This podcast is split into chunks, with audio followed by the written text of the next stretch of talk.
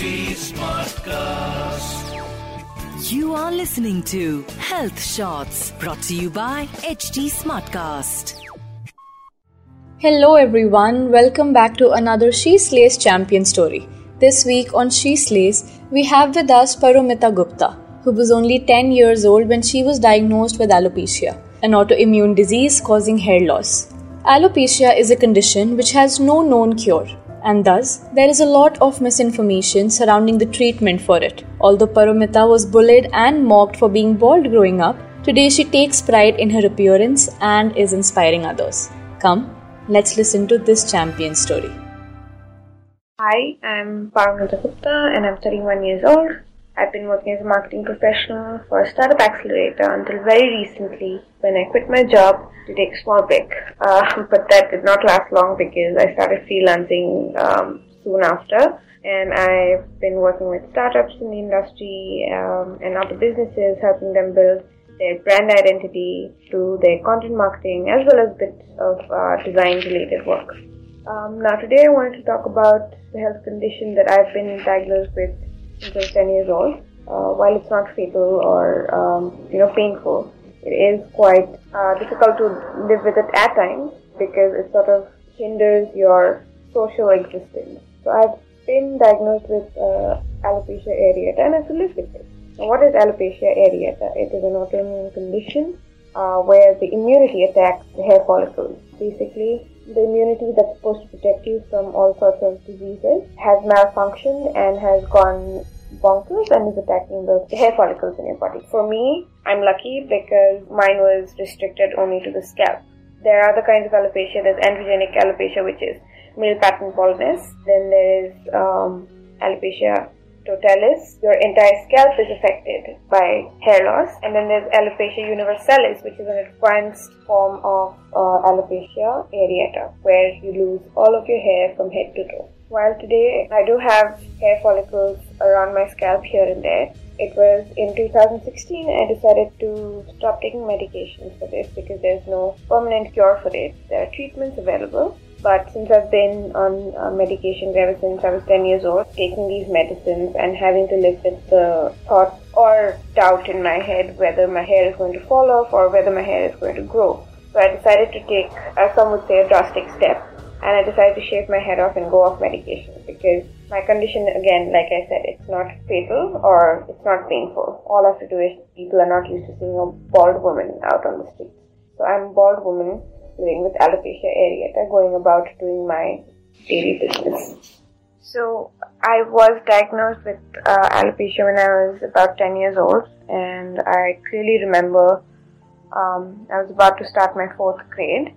Right before uh, school was about to start, I remember combing my hair, waking up in the morning, and all of it had one thing in common was lots of hair just very easily coming off my scalp.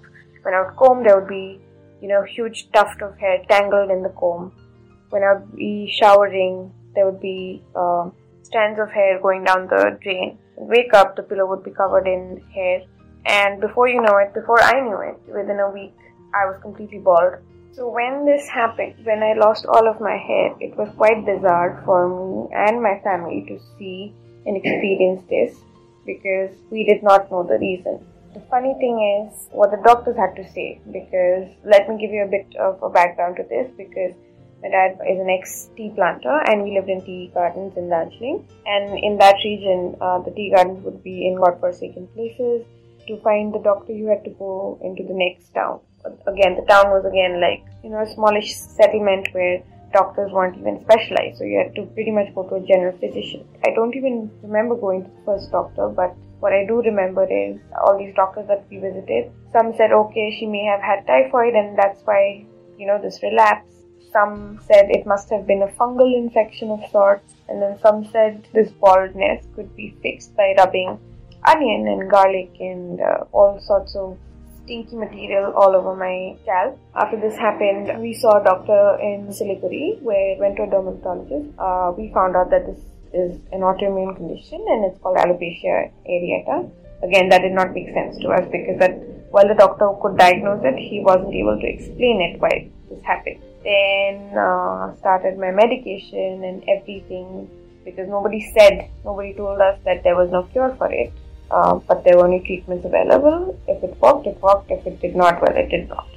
The streak of visiting multiple doctors throughout the year began and it did not end until I was 17 years old. So, as a child, I didn't know what was happening to me. The only sort of go to response at that point was to cry about it a lot. Uh, not in front of anyone, but I would lock myself up in the bathroom and I would cry a lot because, you know, it's not easy to deal with something like this, especially in a country where beauty standards for women are associated with a lot of things related to your body. Hair was well one of them. And I went to a co-ed school, so obviously that is there's a lot of crying in the bathroom uh, because my entire existence at that point of time was how I looked. There was one thing that I did uh, quite consciously was kind of dress up like a boy so that people would not ask me uncomfortable questions like, "Oh, you're a girl. Why don't you have hair?" Because if a boy is bald, nobody really cares that much. There were many teachers who were very, uh, you know, nice and uh, sweet to me and didn't make me feel like I was any different. In fact, I was very uh, loved in the school that I studied in. Uh, but funnily enough, there were certain teachers who thought, you know, they could normalize the situation by also sort of cracking a joke or two about the way I look. Everyone could join in and have a good laugh, including me. They expected me to laugh at their joke as well as a child, that's how I dealt with it, or more like uh, try to cope with the situation at that point. During my treatment, the only problem I can recall, at least during the initial phases, is there were too many medicines to take and too many medicines to uh, apply on my scalp. And as a child, I couldn't keep track of them. But as I grew up, I remember at least the last doctor that I was seeing. So he had given me a couple of medicines, like a combination of a few medicines and there was one particular medicine that I had to take every alternate day and I had to sort of take the medicine and two hours later I had to go and stand in the sun for like about 10 minutes. So that medicine sort of kind of rendered me a little uh, helpless. What used to happen was when I used to take the medicine, I used to feel very, very nauseated and I just would not be able to do anything. So all I wanted to do was lie down. Although I was nauseated and I wanted to throw up, I just couldn't throw up because I, I don't know, no matter how much I would gag or whatever, it just wouldn't come out. So you can imagine every alternate day, which is like three or four days in a week, be lying down. And that was a little painful. It wasn't that painful, but it didn't bother me that much. But yes, that was something that caused me some amount of difficulty during my treatment. After uh, I was 10 years old, the only time my hair absolutely grew back was when I was 18 years old right? Uh, so eight years of not having any hair, and then when I was 18 years old, when it did grow back, uh, I was very happy and almost very protective about the hair that had grown back, although it was limp and you know very scanty across the scalp. I mean, in comparison to you know uh, those who have a good mane of hair, but I was very protective and everything, and. Uh, what that period lasted about till I was say the age of 25. So I've been based out of uh, Calcutta during my graduation and post graduation, and that's the period when I had hair. And then soon after I moved out to Bangalore, I was starting out on a job. And a year later, after I moved to Bangalore, what happened was there was a relapse, and sometimes the bald patch would grow to the size of an orange on my scalp and this bald patch started increasing each day and I didn't know if I should fly back to Kolkata uh, where my doctor was and at that point I just gave up. I'm just worried about you know my hair growing back or my hair falling off after it had grown back. It just can't be all about that. So when I was actually literally taking first step towards acceptance of what this condition really is and living with and that's when I decided to shave my head off and go off of medication completely.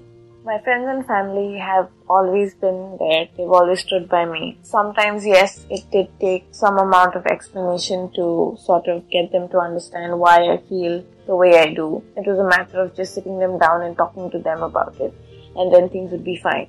but never have they made me feel like I was any different or any or I needed to be t- treated any differently. So from that side of things, I've been very very lucky to be surrounded by people who really care about me and uh, basically who are empathetic.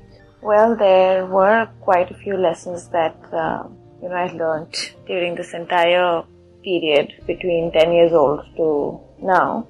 But the most important one that stayed with me is you need to accept yourself for who you are. Uh, because if you don't, uh, nobody else is going to.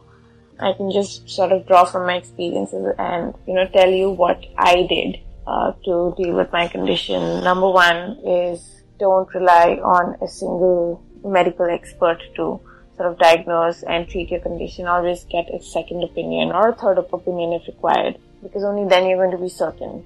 And that's what I did, right? Uh, we just didn't stop at one doctor. We did go to multiple other doctors. And second thing is take care of your mental health. Take care of yourself as much as you can. Push yourself because sometimes that is taxing. Sometimes that is a lot to do. Try and do things that make you feel better.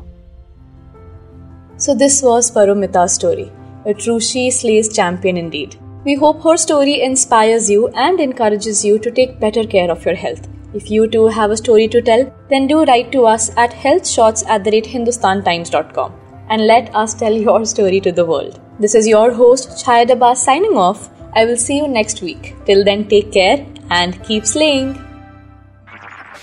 You were listening to Health Shots brought to you by HT Smartcast. HT Smartcast.